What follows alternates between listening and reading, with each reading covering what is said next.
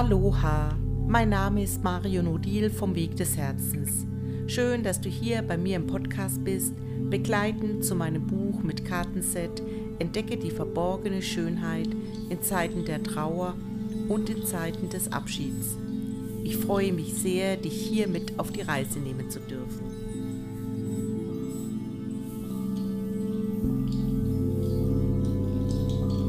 Hallo, ihr Lieben. Heute sind wir wieder im Podcast mit Vanessa und mir. Und wir haben heute zu Gast die Bea aus Heidelberg, die allerdings hier aus unserer schönen Nahegegend stammt und dort jetzt ähm, im Moment wohnt. Und im Studium, glaube ich, bist du jetzt abgeschlossen, hast Deutsch und Geschichte studiert auf Lehramt und bist aber vor allem Yogalehrerin, auch ähm, machst, glaube ich, äh, Hatha und Vinyasa-Yoga und vor allem auch für Kinder Kurse bietest du an. Und glaube, das kommen wir jetzt gerade schon zum Thema, wir haben heute das Thema Wandlung.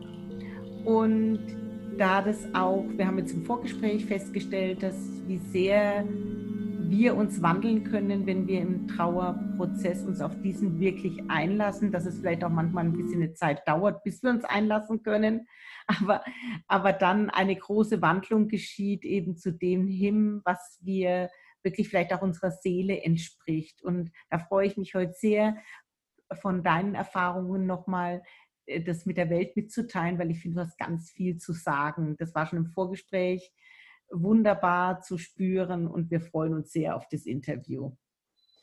Danke, Bär, dass du da bist. Und jetzt würde ich dich einladen, ja, da zu beginnen, hm, vielleicht mal kurz zu erzählen, warum Trauer äh, für dich wichtig ist, ähm, was du festgestellt hast, ja, und einfach mal so zu beginnen, von deinem Weg zu erzählen, was der Wandlung bis hierher, das ist die Bea, die hier heute sitzt in Heidelberg, was, was dieser Trauerweg mit dir gemacht hat. Ja, hallo, erst auch mal von meiner Seite und vielen Dank, dass ich auch hier sein darf. Ähm, ja, das ist jetzt äh, gleich eine sehr offene Frage, aber ich versuche es mal zu skizzieren. Hm. Ähm, Genau, also äh, Trauer verbinde ich vor allem äh, mit meinem Vater und ähm, das ist auch so quasi mit Beginn meiner Geburt ja auch mein ähm, Begleiter gewesen und ähm, ja. Die Tra Damit hat es auch noch da einhaken, äh, mit Beginn deiner Geburt die Trauer um deinen Vater auch, würdest du heute sagen? Ach so, äh, Nee, so, so nicht, aber mein, mein Vater natürlich. Ähm, ja. Genau, und ja, als ich ähm, 19 war, ist mein Vater gestorben. Ähm, was natürlich ähm, so auch erstmal Trauer mit sich bringt.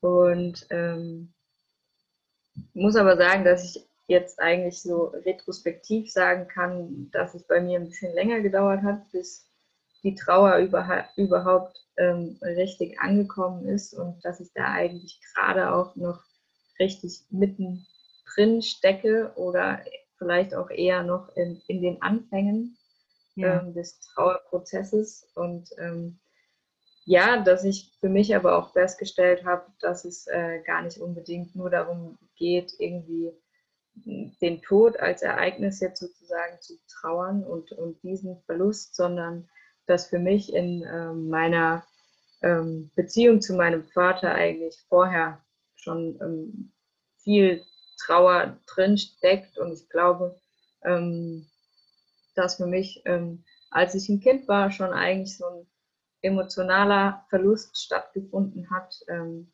der sich dann halt irgendwie nur durch diesen physischen Verlust irgendwie nochmal ähm, ja quasi verstärkt hat und besiegelt wurde.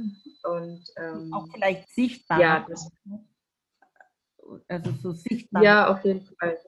Mhm. Weil vorher war es ja, ja das auf jeden Fall. Gespräch habe ich so verstanden, war es ja ein bisschen so im Verborgenen. Du hast ja da nicht auch bewusst trauern können, weil er war ja da und trotzdem war er vielleicht für dich nicht so da. Vielleicht magst du noch mal erzählen, was vielleicht auch das im Nachgang so ein bisschen, was du eigentlich schon, was du jetzt weißt, was du schon eigentlich viel früher vermisst hast. Genau, also ähm, als Kind, also als kleines Kind, war mein Verhältnis zu meinem Vater oder seins zu mir, glaube ich, gar nicht so schlecht. Also ähm, zumindest erinnere ich mich auch daran, dass es da auch gute Seiten gab. Allerdings war mein Vater sehr jähzornig, ähm, weswegen ich auch schon als kleines Kind auch äh, seine negativen Seiten sozusagen kennengelernt habe, was für mich halt ähm, sehr ambivalent war und auch nicht unbedingt nachvollziehbar. Ja. Ähm, und als ich sieben war, ähm, hat sich unsere Beziehung so ein bisschen verändert. Also irgendwie mh, mm, dadurch, dass dann mein kleiner Bruder geboren wurde, ähm, lag irgendwie der Fokus mehr auf ihn.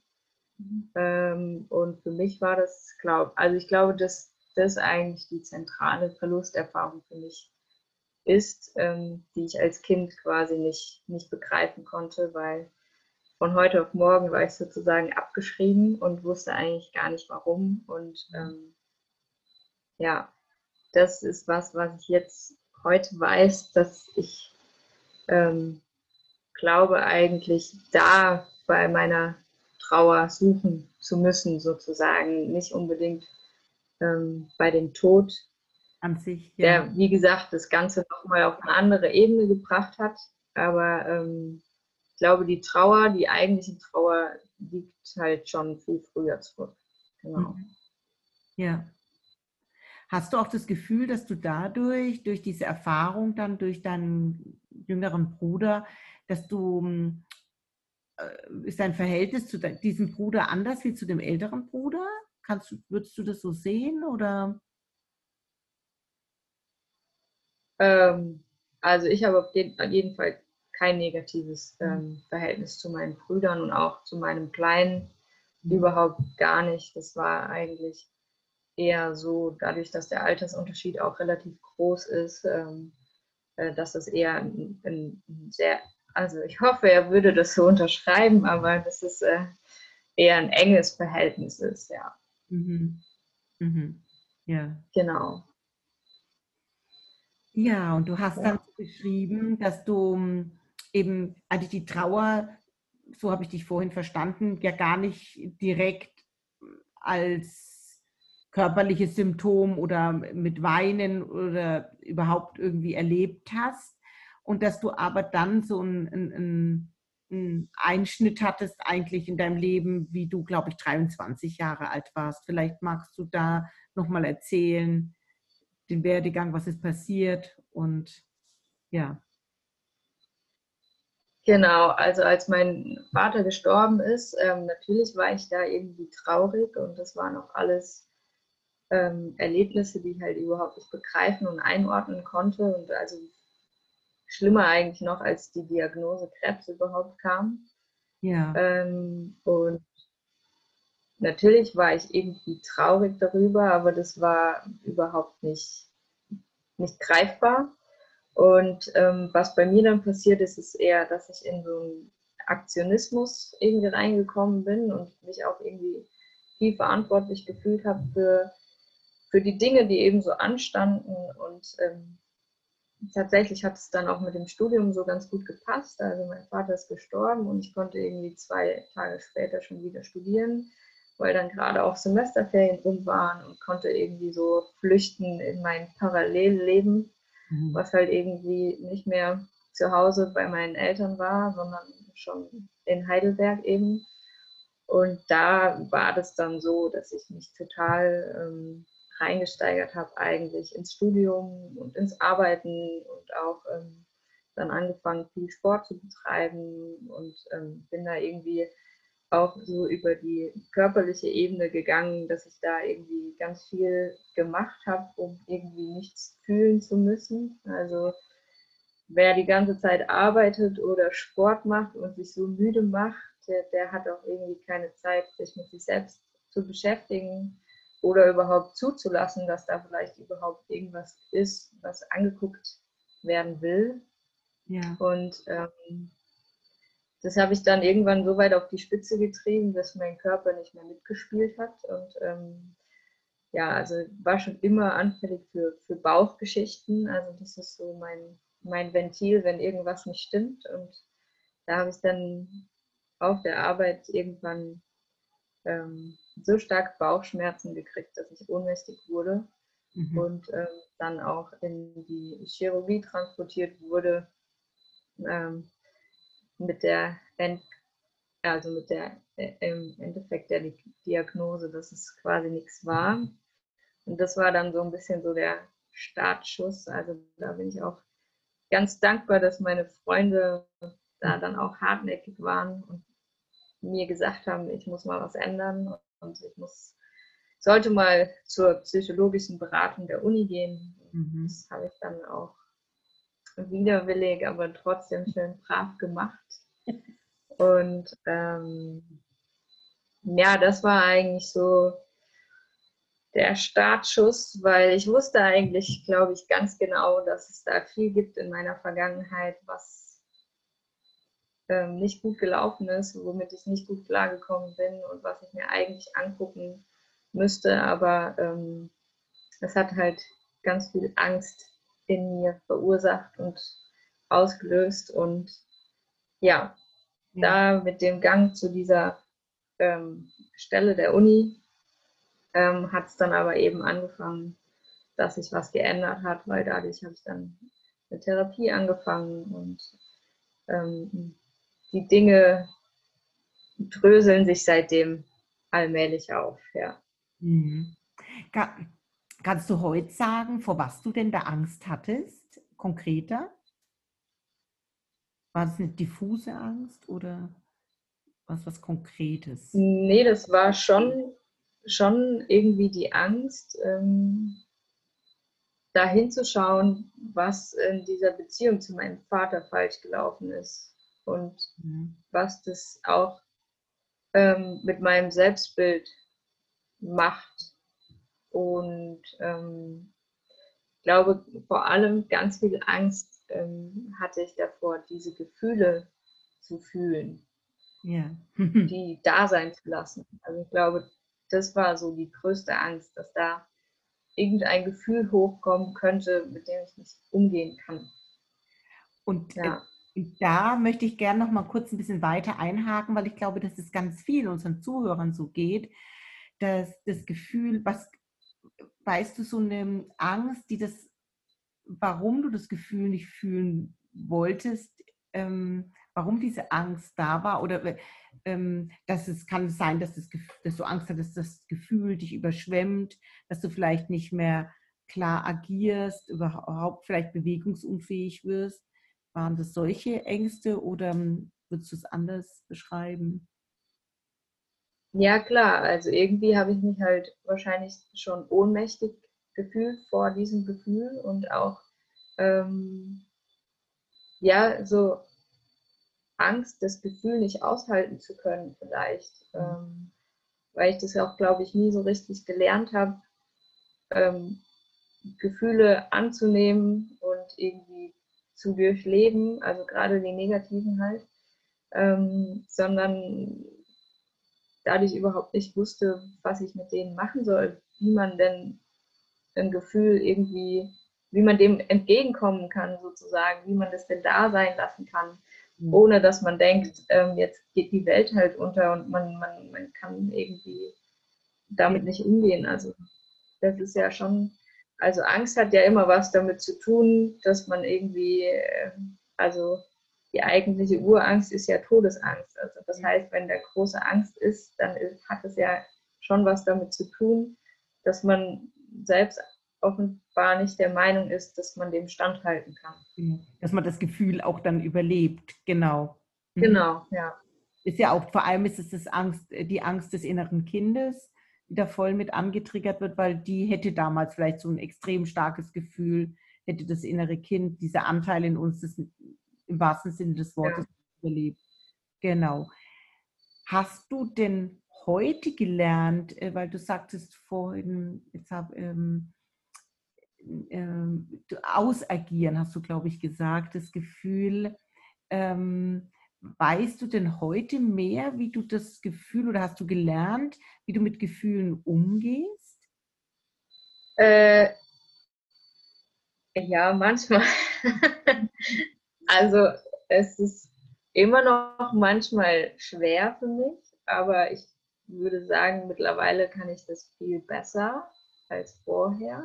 Mhm. Ähm, weil zum Beispiel durch die Therapie ähm, habe ich auch gelernt, überhaupt mal mich dem Begriff sozusagen Gefühl überhaupt zu nähern und ähm, alles, ähm, was jetzt mit Verbalisieren zu tun hat, ähm, irgendwie ähm, ja, besser auf die Reihe zu kriegen. Also dass man überhaupt mal benennen kann, was sind denn eigentlich Gefühle, welche Gefühle habe ich eigentlich und dann auch irgendwie zu fühlen, okay, was lösen die denn vielleicht in mir aus? Ja, sehr gut. Ähm, tatsächlich muss ich aber sagen, dass ich eigentlich erst seitdem ich ähm, Yoga mache, mhm. gelernt habe, auch die Gefühle zu fühlen.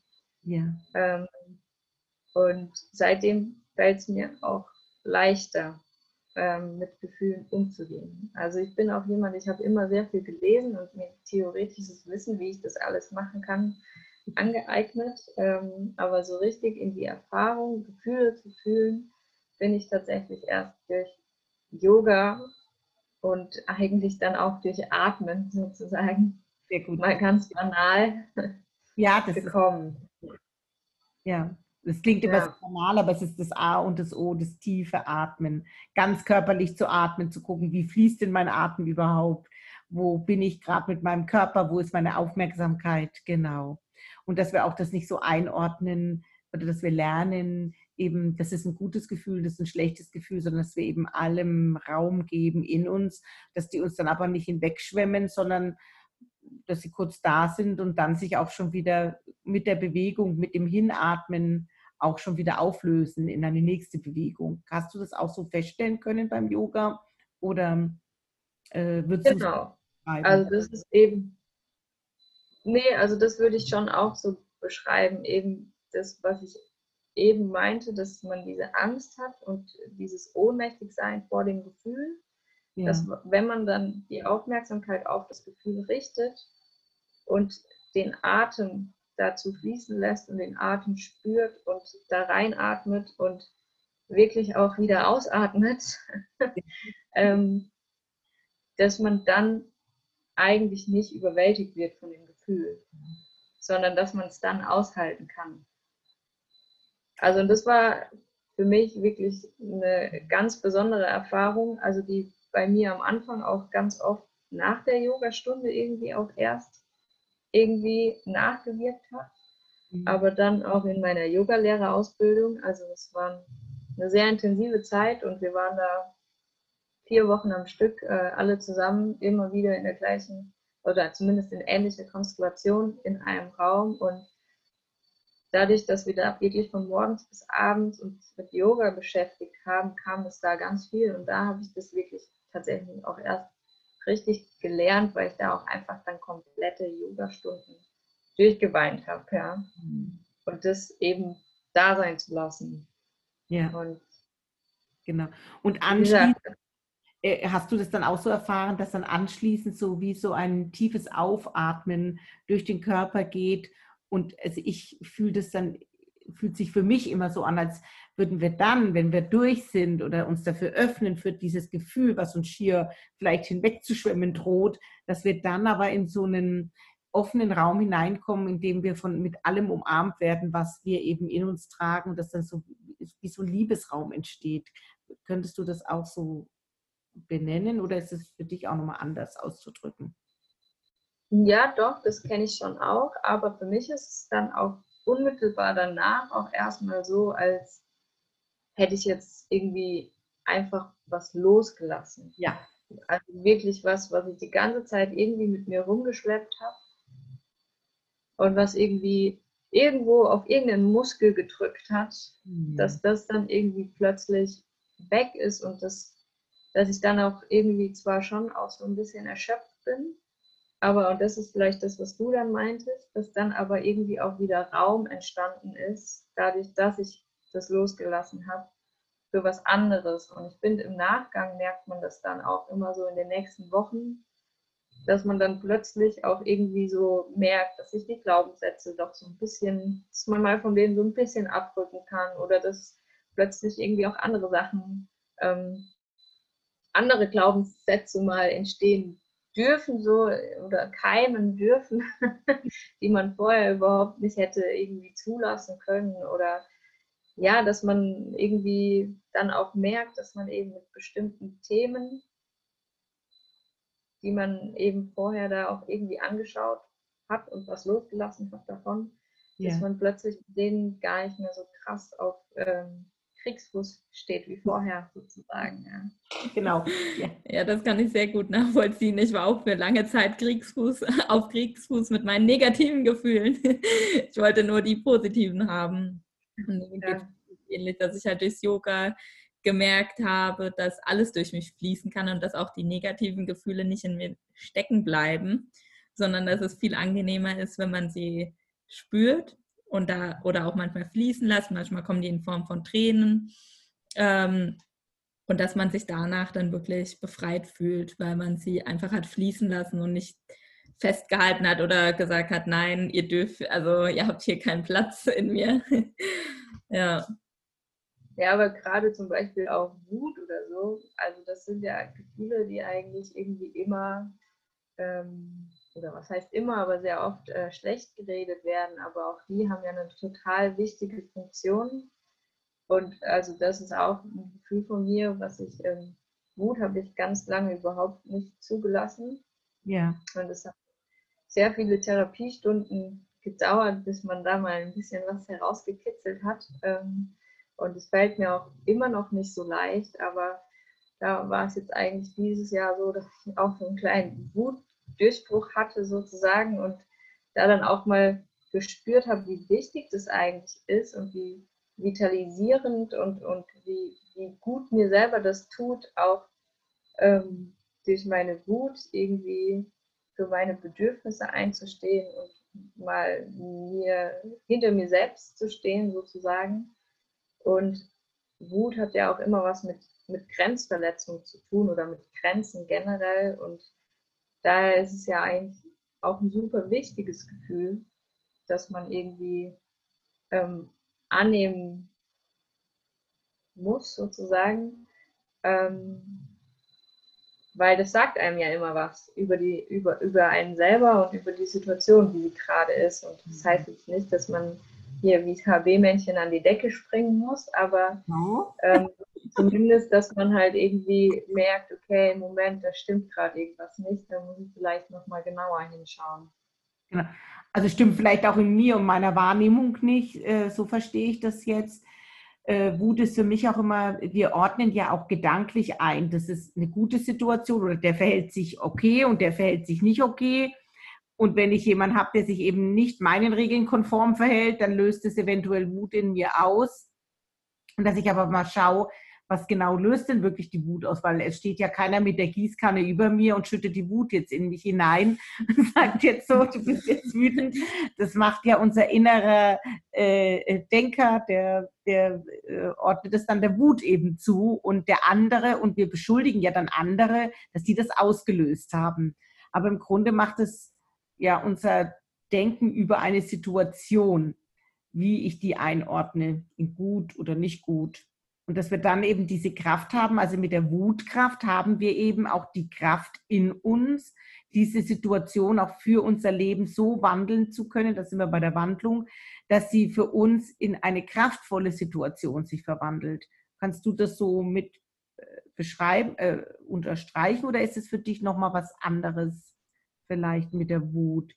Ich da was verkehrt noch verstanden? Also weil du von Grenzen setzen oder von Grenzen hast du das genannt, das macht dir vielleicht deine eigenen Grenzen auch mehr bewusst, dass es hier über eine Grenze drüber ging, die du aber vielleicht vorher nicht richtig festgezurrt hast oder würdest du so beschreiben? Genau, also ich kenne es von mir vor allem, dass ich Wut halt eher unterdrückt habe. Ja. Ähm, auch um da irgendwie nicht negativ aufzufallen oder um da irgendwie an, also sagen wir mal, um möglichst angepasst irgendwie zu sein und möglichst wenig ja, Unannehm Unannehmlichkeiten in meinem Gegenüber irgendwie auszulösen, sozusagen. Und deshalb, ähm, ja, meine ich, das habe ich das eben als ähm, Grenzverletzung auch irgendwie mit, mit der Wut korreliert, weil ähm, wenn man die Wut immer wieder übergeht, dann, dann lässt man seine Kraft ja auch irgendwo im Keim ersticken. Ja. Und ähm, das wäre wär so das, also dass man dann eben überhaupt erstmal spürt, was in einem selbst ausgelöst wird durch die Wut. Ja.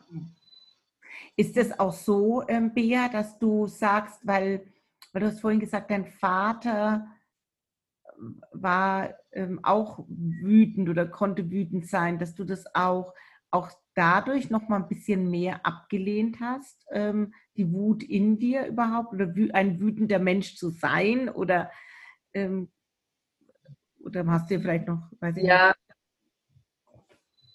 Ja, also als Jugendliche war ich schon noch oft, zumindest zu Hause, hinter äh, hinter den Gardinen in meinen äh, verschlossenen vier Wänden war ich schon öfter wütend. Ich glaube, meine Familie hat es auch oft abgekriegt. ähm, nach außen hin ist nicht so.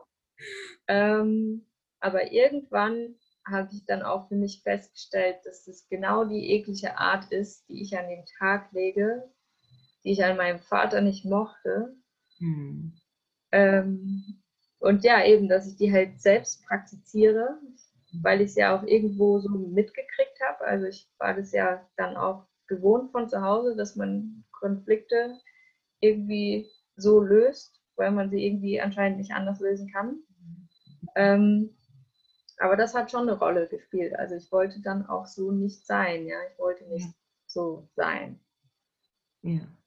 Mhm. Ja. Weil das war ja das, worunter ich auch gelitten habe, ja. Und das wollte ich ja dann nicht selber praktizieren. Genau. Genau. Das ist große Ambivalenz, aber die Wut ist ja da. Was mache ich damit? Und da ist Yoga wirklich ein super toller Weg. Danke, dass du es auch nochmal so jetzt hier so deutlich sagst und deswegen auch nochmal dein, auch zu deiner Arbeit mit den Kindern, weil ich glaube, dass es, wir können gar nicht früh genug lernen, mit Gefühlen umzugehen und auch unseren Kindern oder Enkelkindern das eben, dass es alles okay ist, was sie fühlen und dass es auch richtig ist, was sie fühlen, dass es halt ihr Gefühl ist, aber wie man, dass, dass wir ihnen beibringen können, wie, wie können, können wir mit unseren Gefühlen sein, ohne die Welt um uns herum zu verletzen. Ich glaube, das ist ein ganz schöner Beitrag zum Frieden der Welt. Also das so sehe ich dich gerade so ein bisschen, das finde ich ganz schön, ähm, was, was du mit dieser Arbeit machst. Das berührt mich gerade sehr. Mhm. Ja, und ich finde auch viel. Also, ja. Entschuldigung. Ähm, dieses Verständnis mehr zu schulen, schon bei den Kindern, dass es okay ist, anders zu sein und dass man ja. das wirklich heraus, weil ich mich auch oft selbst in meiner Kindheit nicht dazugehörig gefühlt habe und das so mitgenommen habe in mein, in mein Alter und da schon wirklich den Kindern das Gefühl zu geben, sie dürfen so sein, wie sie sind und ähm, sich selbst untereinander ähm, auch mehr dafür zu sehen, was sie sind und nicht zu sagen, der ist anders, den mag ich nicht oder der gehört da nicht dazu, sondern sich so stehen zu lassen, wie man ist und da dann auch die Verbindung schon für die Kinder zu schaffen. Ja, auf jeden Fall. Also das finde ich auch gerade total schön am Kinder-Yoga und also auch so, dass man eben so dieses Instrumentarium vielleicht, was ich dann auch irgendwie mit Mitte 20 erst irgendwie kennengelernt habe, dass man denen das dann irgendwie schon so an die Hand legen kann, dass, dass sie ähm, überhaupt lernen, was sind denn Gefühle und ähm, welche Gefühle gibt es und ähm, ja, dass sie die schon benennen können und sich in sich vielleicht spüren und dass sie einfach schon mal so, so einen vertrauteren Zugang dazu kriegen und also das, das finde ich wirklich total toll an Kinder-Yoga. Da, da kann man äh, so viel mitmachen. Also das ist wirklich, also da bin ich total dankbar, dass ich das irgendwie, dass ich das kennenlernen durfte in meiner Ausbildung. Und ja, äh, ja das stelle ich mir auch richtig toll vor, weil ich glaube, dass das, ähm, wenn das klappt und die Kinder das irgendwie für sich annehmen können, dass das echt ähm, sehr hilfreich sein kann. Mhm. Ja. Gerade jetzt, dass wir wirklich auch in dieser besonderen Zeit, in dem wir jetzt hier auch das Interview hier aufnehmen, dass ich immer das Gefühl habe, es ist ein, kommt eben noch mehr Spaltung, aber dass wir eben lernen, die Angst, die, die ist einfach ein Teil und wir fühlen die Angst und schwupp hat sie sich verwandelt. Also dass das Gefühl will gefühlt werden und nicht beiseite geschoben werden. Und dann wächst das Gefühl auch nicht zu einem inneren Monster heran, äh, was wir, was es uns irgendwann mal, so wie du jetzt auch ähm, so offen berichtet hast, dich eben auch überschwemmt hat und dich hat zusammenbrechen lassen, Gott sei Dank noch so, dass es eben auch noch nicht körperlich als Symptom sich ausgeht. Also es war zwar erstmal ein körperliches Symptom, aber es war noch keine, ich sag mal, Krankheit, die sich manifestiert hat, sondern das ist ja dann auch eine Riesenchance, eben äh, nochmal anders damit umzugehen. Und ich glaube, wenn wir das wirklich von Anfang an lernen, das fände ich so ein Segen. Danke, Bea, ja. für die Arbeit. Ja. Könntest du denn sagen, für deinen Weg, den du jetzt so wie ich dich auch im Vorgespräch verstanden habe, dass du mit der Trauer ähm, jetzt auch erst tiefer oder erst vielleicht wirklich in Kontakt kommst, das hat wirklich auch das Yoga für dich gebracht, ja, dass das, ähm, dass du eben vielleicht auch da eine Sicherheit bekommen hast. Ah, okay, schwemmt mich nicht weg, ich, ich bin ja noch da und ich ähm, bleibe da und dass du jetzt halt auch diese nächsten Schritte gehen kannst, eben diese Verletzung aufzudecken, die du eben auch schon äh, vielleicht mit sieben erfahren hast, wie dein kleiner Bruder. Also nicht, dass ähm, der Bruder dran schuld ist, das wissen wir alle, aber du dich halt ähm, nicht mehr im Fokus gefühlt hast, auch vor allem vom Vater nicht, ähm, nicht beachtet, nicht so, so geliebt, wie du das gebraucht hättest, du als Bea du als, ja, ist das für dich jetzt so denn, hm, also nochmal, hast du das Gefühl, dass da, da gibt es noch mehr, was zu heben ist, da innerlich in dir an Gefühlen und Trauer? Oder bist, hast du das Gefühl, du bist schon am Ende der Strecke?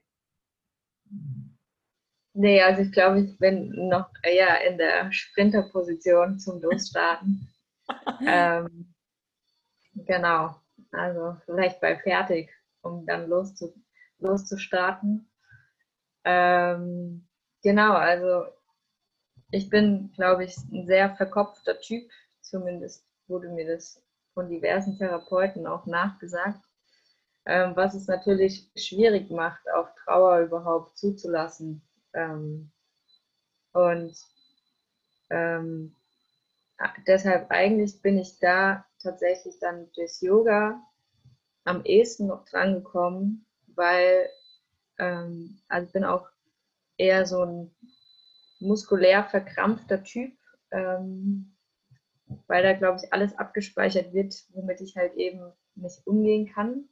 Und das ist über den Kopf und über Gespräch und so auch schwer zu lösen. Und durch das Yoga, einfach dadurch, dass man da eben mit dem Körper arbeitet, bin ich halt, glaube ich, an Gefühle viel stärker dran gekommen, ja. weil da eben Sachen einfach gelöst werden und die kommen dann hoch und die sind dann da und dann, dann ist man selber da und man, man atmet aber eben weiter und, plötzlich kann man diese Gefühle dann auch da sein lassen, weil ähm, also bei mir, klar weiß ich rational, dass ich irgendwie noch trauern müsste und äh, dass ich vielleicht auch irgendwie wütend sein müsste oder dass ich auch sonstige Gefühle irgendwie, ähm, dass ich denen noch auf die Spur kommen müsste. Aber ähm, mir hat da offenbar immer auch so ein bisschen das Tool gefehlt, um da ranzukommen. Und mhm. ähm, über, also bei mir geht es halt total gut über den Körper,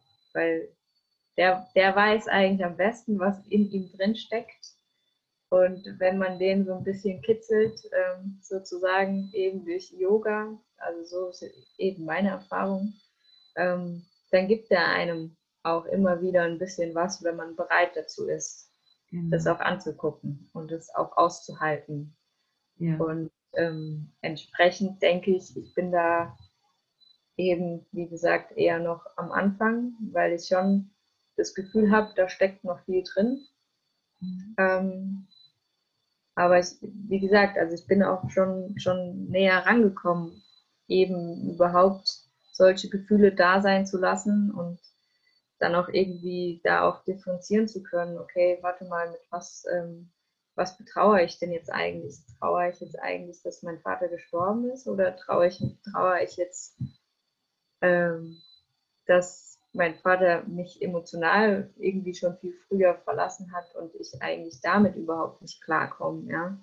Mhm. Und ähm, das ist natürlich auch irgendwie so die nötige Achtsamkeit, die man da irgendwie braucht, um da irgendwie reinspüren zu können. Und das ist, ist was, was bei mir auf jeden Fall maßgeblich durch, durch Yoga entstanden ist, da überhaupt irgendwie Ruhe zu finden, um sich das anzuschauen und da reinzuspüren und ähm, sich das irgendwie auch immer wieder anzuschauen. Und ähm, dann hat man sich irgendwie schon 20 Mal angeschaut und dann kommt trotzdem irgendwie dann erst irgendwie so ein bisschen Erkenntnis. Ja, und, und das, das ist natürlich schon irgendwie durch die Yoga-Praxis auch mhm. entstanden. Genau. Weil ich das äh, schon, äh, wie ich, wenn ich dir zuhöre, das hat mich jetzt gerade sehr berührt. Ähm, ich glaube, dass es tatsächlich ganz tief so ist, dass wenn wir trauern, dass wir eben, weil wir alte Gefühle, also aus unserer Kindheit, egal wo sie entstanden sind, pränatal oder im Mutterleib teilweise schon, dass diese Gefühle dann eben mit so einer Krise, ob es jetzt in der Trauer oder auch in der Krise, wenn der Job wegbricht oder der Körper seine Gesundheit verliert, äh, dass wir da eben mit allem konfrontiert werden. Und ich finde, das hast du schon super reflektiert gesagt, dass es eben nicht unbedingt der Zeitpunkt des Todes sein muss, sondern eben auch schon vorher, dass eben der emotionale Verlust schon vorher eben da war. Und du hast vorhin so gesagt, dass du das, dass dir gesagt wurde, du bist ähm, vielleicht ein Kopfmensch. Ich finde es immer so schade, dass wir das so unterteilen müssen, Kopf oder Herz. Ich finde, dass wir uns alle hin äh, zu fühlenden, aber auch gleichzeitig unseren Verstand nutzende Menschen entwickeln dürfen und das auch so schön reflektieren können, wie du das machst. Das bewundere ich gerade sehr, weil ähm, da höre ich selten Menschen äh, in meinem Alter und dann geschweige denn schon in deinem Alter so reflektiert reden. Das muss ich schon sagen. Da habe ich gerade sehr, hat mich gerade sehr berührt. Danke dir, Bea, dass du das so einschätzen kannst. Und ich wollte auch noch einen Punkt, den ich jetzt so schön fand, der jetzt für mich nochmal so schön darin herauskam, weil wir auch beim Thema Wandlung sind. Und ähm, das auch so zu sehen irgendwie, weil du gesagt hast, du fühlst dich so, als wärst du jetzt gerade am Anfang. Und ich finde, das ist so ein schöner Punkt bei der Wandlung, weil oftmals haben wir vielleicht die Idee im Kopf, wir ja. wandeln uns und dann ist es fertig, dann ist es zu Ende. Aber dass die Wandlung eigentlich ein stetiger Prozess ist. Und ich kann das auch von mir selbst berichten. Ich fühle mich jetzt auch immer wieder, wie am, als würde ich am Anfang stehen. Und es tut sich immer was anderes, was Neues auf, was man nochmal auf einer anderen Ebene Ebene behandelt. Und da fühle ich mich auch jedes Mal, als wäre ich gerade am Anfang. Und dass man das so dieses Gefühl auch mitnimmt, dass wir in einer stetigen Wandlung sind in unserem Leben. Und einige Punkte fordern es vielleicht mehr raus in unserem Leben oder wir kommen an Punkte, wo dann extreme Veränderungen auch ausgelöst werden, aber dass wir eigentlich permanent uns am, am Wandeln sind und, und uns das auch erlauben, weil ich mhm. glaube, wir kriegen oft so vorgegeben, man muss es fer fertig abschließen, dann ist es fertig behandelt zum Beispiel. Genau. Aber das Thema Wut oder das Thema, ich weiß nicht, Trauer, eigentlich, man kann es nie fertig behandeln. Es ist ja immer da. Genau. Ja, auf jeden Fall. Ja. ja. Und kannst du, Bea, aus deinem Blickwinkel jetzt nochmal, weil es geht ja hier um das Buch verborgene Schönheit in Zeiten des Trauerns und Abschiednehmens. Kannst du vielleicht noch mal sagen, was ist vielleicht deine verborgene Schönheit in dem ganzen Prozess? Ähm, meine verborgene Schönheit in dem Prozess ist, dass ich durch diesen Prozess da, dazu angestoßen wurde, diese verborgene Schönheit überhaupt finden zu wollen. Mhm. Ähm, mich selber finden zu wollen. Also, ich glaube, ich war früher ein ziemlich unbewusster Mensch. Ähm, keine Ahnung, wie bewusst ich jetzt bin, aber ich glaube, ein bisschen bewusster. Und ähm, ich empfinde es sehr bewusst. Ähm, danke. Aber dadurch, dass mein Vater gestorben ist, ähm, bei all dem Leid, was es mit sich gebracht hat, schon auch für mich, für meine ganze Familie, ähm, ist es für ist es natürlich auch immer wieder eine Chance. Also weil Wandlung, klar, also die komplette Familienstruktur, die Beziehungen haben sich gewandelt. Das heißt, es ist auch irgendwo ein Neuanfang. Und ähm, also ich muss sagen, wenn mir das nicht passiert wäre im Leben, dann würde ich jetzt bestimmt nicht hier sitzen und mich mit euch unterhalten. Ähm, und ich würde auch nicht hier sitzen und ähm, diese Entwicklung irgendwie machen, wie sie halt gerade irgendwie um mich passiert. Ähm, und ähm, ja, ich denke, sowas ist auch eine Riesenchance, die man für sich auch nutzen kann. Und ähm, ich bin, wie gesagt, auch wenn es natürlich ein Ereignis ist, was ich mir so nicht gewünscht habe und ähm, worüber ich auch sehr traurig bin, mhm. bin ich trotzdem unfassbar dankbar, dass ich das irgendwie erfahren durfte, weil mich das auf einen ganz anderen Weg gebracht hat und ähm, mir das jetzt irgendwie ganz viele Möglichkeiten eröffnet, die, die ich vorher wahrscheinlich so nicht gehabt hätte in dem Maß. Mhm. Ja. Wow, danke dir für diese weisen Worte aus deinem Munde, Bea. Wow. Ja. wow. Kannst du, ich würde noch mal eine Frage anschließen, hat sich dein, ähm, ich sage immer, das, wenn einer wegfällt, dann fällt, wackelt ja das gesamte Familiensystem. Kamen neue Menschen oder auch Freunde, ist was weggefallen, kam was hinzu? Ähm, ist dir das so ergangen oder hast, sagst du, deine Freundschaften sind so geblieben, wie sie bisher waren? Nee, also auf gar keinen Fall. Ähm, also, mein, natürlich war das bei mir auch irgendwo noch, glaube ich, mit so einer ähm, lokalen Trennung verbunden. Also dadurch, dass ich auch ähm, umgezogen bin und studiert habe, ähm, hat man sich natürlich auch irgendwie ähm, dort neue Freundeskreise etabliert. Aber ähm, es ist schon so, dadurch, dass ich dann auch irgendwie angefangen habe, ähm, mal hinzuschauen, okay, ja, mein Vater hatte Krebs, also mir, bei mir ging das halt vor allem auch ähm, so über die Schiene Ernährung erstmal Gesundheit, weil ich auch eh mit dem Bauch ein Thema noch zusätzlich hatte, dass ich darüber angefangen habe, mich zu verändern und ähm, dadurch natürlich auch andere Schwerpunkte im Leben irgendwie gesetzt habe. Ja, also es ging dann für mich nicht mehr darum, irgendwie jedes Wochenende ähm, Alkohol zu trinken, sondern ich habe dann irgendwie ähm, ja, mehr Sport gemacht. Das war mir dann auch wichtig und ich wollte da dann auch irgendwie einfach, also das ist mir jetzt mittlerweile klar, das war mir damals natürlich nicht so bewusst, aber dieses, dass mein Vater an einer Krankheit gestorben ist, hat natürlich auch ganz viel unterbewusst in mir ausgelöst. Angst, selber krank zu werden. Ja, was kann ich tun, damit ich nicht krank werde? Und da ist erstmal so ganz viel erstmal nur über diese Gesundheitsschiene, will ich es mal betiteln, ähm, gelaufen, aber dadurch hat man dann schon auch mit, mit alten äh, Beziehungen und, und, also Freundschaften und so natürlich irgendwie vielleicht auch manchmal so den gemeinsamen Nenner irgendwie verloren, ja, der, der vorher irgendwie so unverrückbar dastand.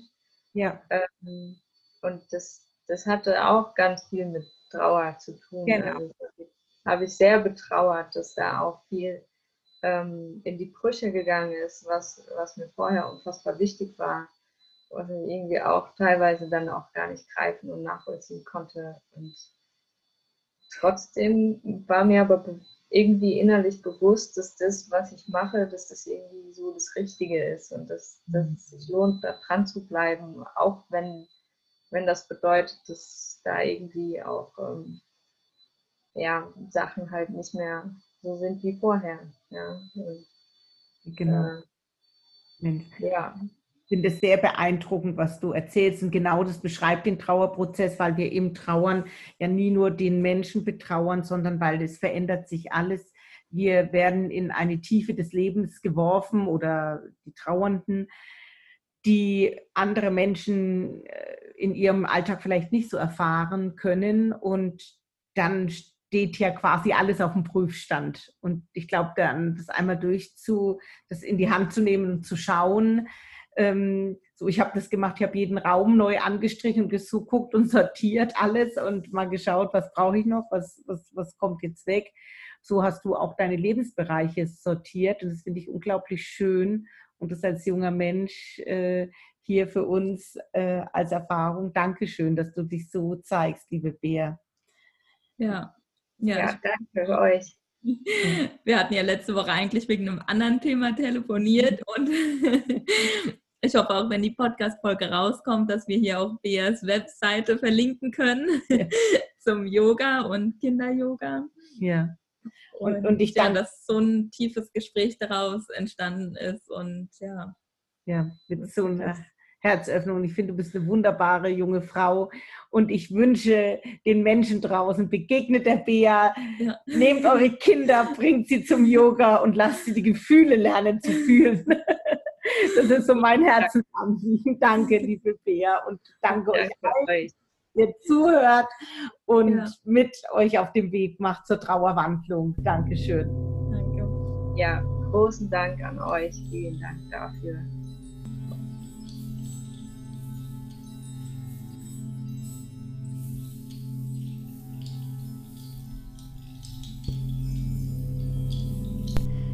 Danke für dein offenes Zuhören.